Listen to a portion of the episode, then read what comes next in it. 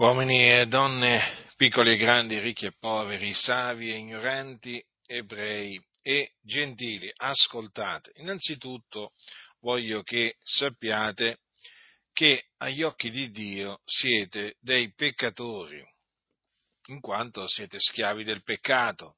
Chi commette il peccato è schiavo del peccato. Quindi, innanzitutto dovete sapere questo, che voi avete peccato, quindi avete violato la legge di Dio perché il peccato è la violazione della legge e siete schiavi del peccato, quindi non siete persone libere, siete persone che appunto sono sotto il gioco del peccato. Ora, in quanto eh, peccatori, siete nemici di Dio nella vostra mente e nelle vostre opere malvagie. Perché anche nella vostra mente? Perché avete pensieri iniqui, pensieri perversi, che sono in abominio agli occhi di Dio. Dunque, l'ira di Dio è sopra di voi, perché siete nemici di Dio. E siccome che siete nemici di Dio, siete sulla via che mena in perdizione, così è chiamata dalla Sacra Scrittura, quella via larga che mena gli uomini in perdizione. Cosa significa? Che coloro che sono su questa via, quando muoiono, la loro anima si diparte dal loro corpo e va in, perdi- va in un luogo di tormento. Un luogo di tormento che si chiama Hades, che comunemente eh, viene chiamato inferno, cioè luogo di sotto. In questo luogo di tormento c'è il fuoco che arde quindi ecco dove siete diretti. Siete diretti all'inferno. Ora, c'è però un messaggio, credendo nel quale il peccatore viene giustificato, cioè reso giusto e quindi viene riconciliato con Dio. Questo messaggio si chiama Evangelo, che significa buona novella. In che cosa consiste la buona novella o l'Evangelo? In questo, che Gesù di Nazareth è il Cristo, cioè l'unto di Dio, il quale è morto per i nostri peccati secondo le scritture, che fu seppellito, che risuscitò dai morti il terzo giorno secondo le scritture e che apparve ai testimoni che erano stati innanzi scelti da Dio. Questo è l'Evangelo che Dio, peraltro, aveva promesso ab antico nelle scritture profetiche. Infatti, il Dio, preannunziando la venuta del suo Cristo o unto, aveva detto esplicitamente che egli sarebbe morto per i nostri peccati. Infatti aveva detto il profeta Isaia, egli è stato trafitto a motivo delle nostre trasgressioni, fiaccato a motivo delle nostre iniquità. E aveva anche predetto la resurrezione del Cristo. E questo tramite Davide, che era profeta anche lui, e che eh, disse anche la mia carne riposerà in speranza, poiché tu non lascerai l'anima mia nell'Ades e non permetterai che il tuo santo vegga la corruzione. Ora, eh, Davide, antivedendola, parlò della risurrezione del Cristo, dicendo che non sarebbe stato lasciato nell'Ades e che la sua carne non avrebbe veduto la corruzione. Ora, in questa maniera Dio aveva promesso nelle scritture profetiche l'Evangelo. queste scritture profetiche si sono adempiute appunto in Gesù, il Cristo. Ecco perché l'Evangelo che vi ho annunziato è l'Evangelo di Cristo. Ora, come vi ho detto, è credendo nell'Evangelo che l'uomo, che è peccatore, che è nemico eh, di Dio, viene giustificato, reso giusto e eh, riconciliato con Dio. Ora, viene reso giusto quindi in virtù di quello che Gesù Cristo ha fatto, morendo per i nostri peccati e risuscitando dai morti a cagione della nostra giustificazione. Ora, cosa significa che egli viene reso giusto, viene giustificato? Significa che chi crede nell'Evangelo ottiene o riceve la giustizia di Dio basata sulla fede.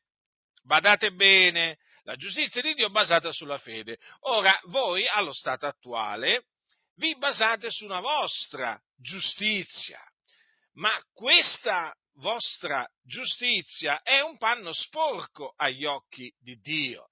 Avete bisogno della giustizia di Dio che si ottiene credendo nell'Evangelo. In altre parole, voi avete bisogno di essere rivestiti di, con delle vesti bianche, eh? perché gli abiti che voi avete sono sudici e non vi permettono di entrare nel regno dei cieli, perché nel regno dei cieli si entra solo con le vesti bianche, ossia rivestiti della giustizia di Dio basata sulla fede. Ora, la giustizia di Dio, eh, che appunto viene dalla fede, è rivelata nell'Evangelo. Infatti è scritto che nell'Evangelo la giustizia di Dio è rivelata da fede a fede, secondo che è scritto, ma il giusto vivrà per fede. Che cosa significa dunque? Che credendo nell'Evangelo si ottiene la giustizia di Dio. Non credendo nell'Evangelo o rifiutandosi di credere nell'Evangelo, l'uomo rimane quello che è, cioè un peccatore nemico di Dio sulla via della perdizione, con l'ira di Dio sopra la sua testa. Ecco perché se voi vi rifiutate di credere nell'Evangelo, andrete all'inferno quando morirete. Quando spirerete, eh, non è che finirà tutto come molti magari vi hanno detto, eh, e non è che nemmeno vi andrete a reincarnare in qualcun altro, in qualche altro o in qualche, o in qualche animale, no, assolutamente. Avverrà questo quando morirete nei vostri peccati, avendo rifiutato di credere nell'Evangelo. Ve ne andrete all'inferno in questo luogo di tormento dove c'è il fuoco. E là sarete tormentati e non ci sarà lì più possibilità eh, di, di credere nell'Evangelo. Avete compreso dunque perché se rifiutate di credere nell'Evangelo andrete all'inferno? Le cose sono chiare, molto chiare. Sappiate questo, non c'è un'altra maniera per essere salvati, giustificati, riconciliati con Dio, all'infuori della fede nell'Evangelo, no. Non esiste, perché quella che vi ho annunziato è la via della salvezza, l'unica via della salvezza che esiste. Quindi vi dico questo, ravvedetevi e credete nell'Evangelo. L'Evangelo è potenza di Dio per la salvezza di ogni credente, del giudeo prima e poi del greco. Credendo nell'Evangelo si viene salvati dai propri peccati, quindi affrancati dal, dal peccato. Dunque, che farete? Che farete? Vi farete beffe dell'Evangelo, come fanno molti? Beh, ascoltatemi, potrete ridere quanto volete, ma viene il giorno che piangerete e farete cordoglio, perché quando morirete poi ciò che vi aspetterà sarà il fuoco dell'inferno. E la voglia di ridere e possibilità di ridere non ce n'è, perché là c'è il pianto, lo stridore dei denti. Ascoltate, l'inferno esiste, non è una favola, non è una leggenda, l'inferno è un luogo reale, un luogo di tormento che esiste veramente e voi siete diretti all'inferno. Ecco perché vi scongiuro nel nome del Signore Gesù Cristo a ravvedervi, quindi a lasciare i vostri pensieri iniqui, ad abbandonarli e a credere nell'Evangelo.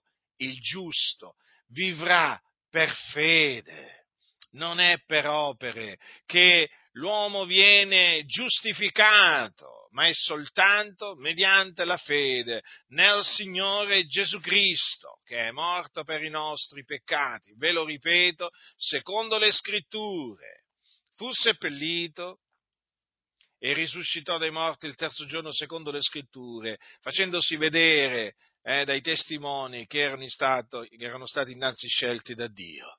Eh? Questo è l'Evangelo nel quale dovete credere per essere giustificati, altrimenti rimarrete dei peccatori. L'ira di Dio rimarrà sopra di voi e ve lo ripeto per l'ennesima volta, morirete nei vostri peccati e la fine che vi aspetta è orribile, orribile, terribile, perché piomberete proprio, sarete scaraventati in questo luogo di tormento, terribile luogo di tormento dove c'è il fuoco. Quindi ravvedetevi e credete nell'Evangelo, il Signore avrà misericordia di voi, vi salverà dai vostri peccati, vi giustificherà, sarete riconciliati con Lui otterrete la vita eterna che è il dono di Dio in Cristo Gesù. E quindi dal momento che crederete sarete sicuri di appunto andare col Signore in cielo, in paradiso quando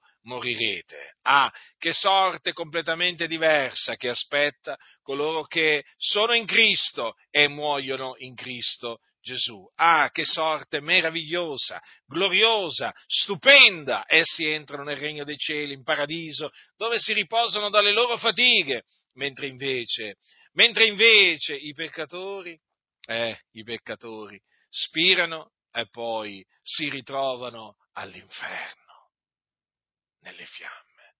Quindi, chi ha orecchi da udire, oda.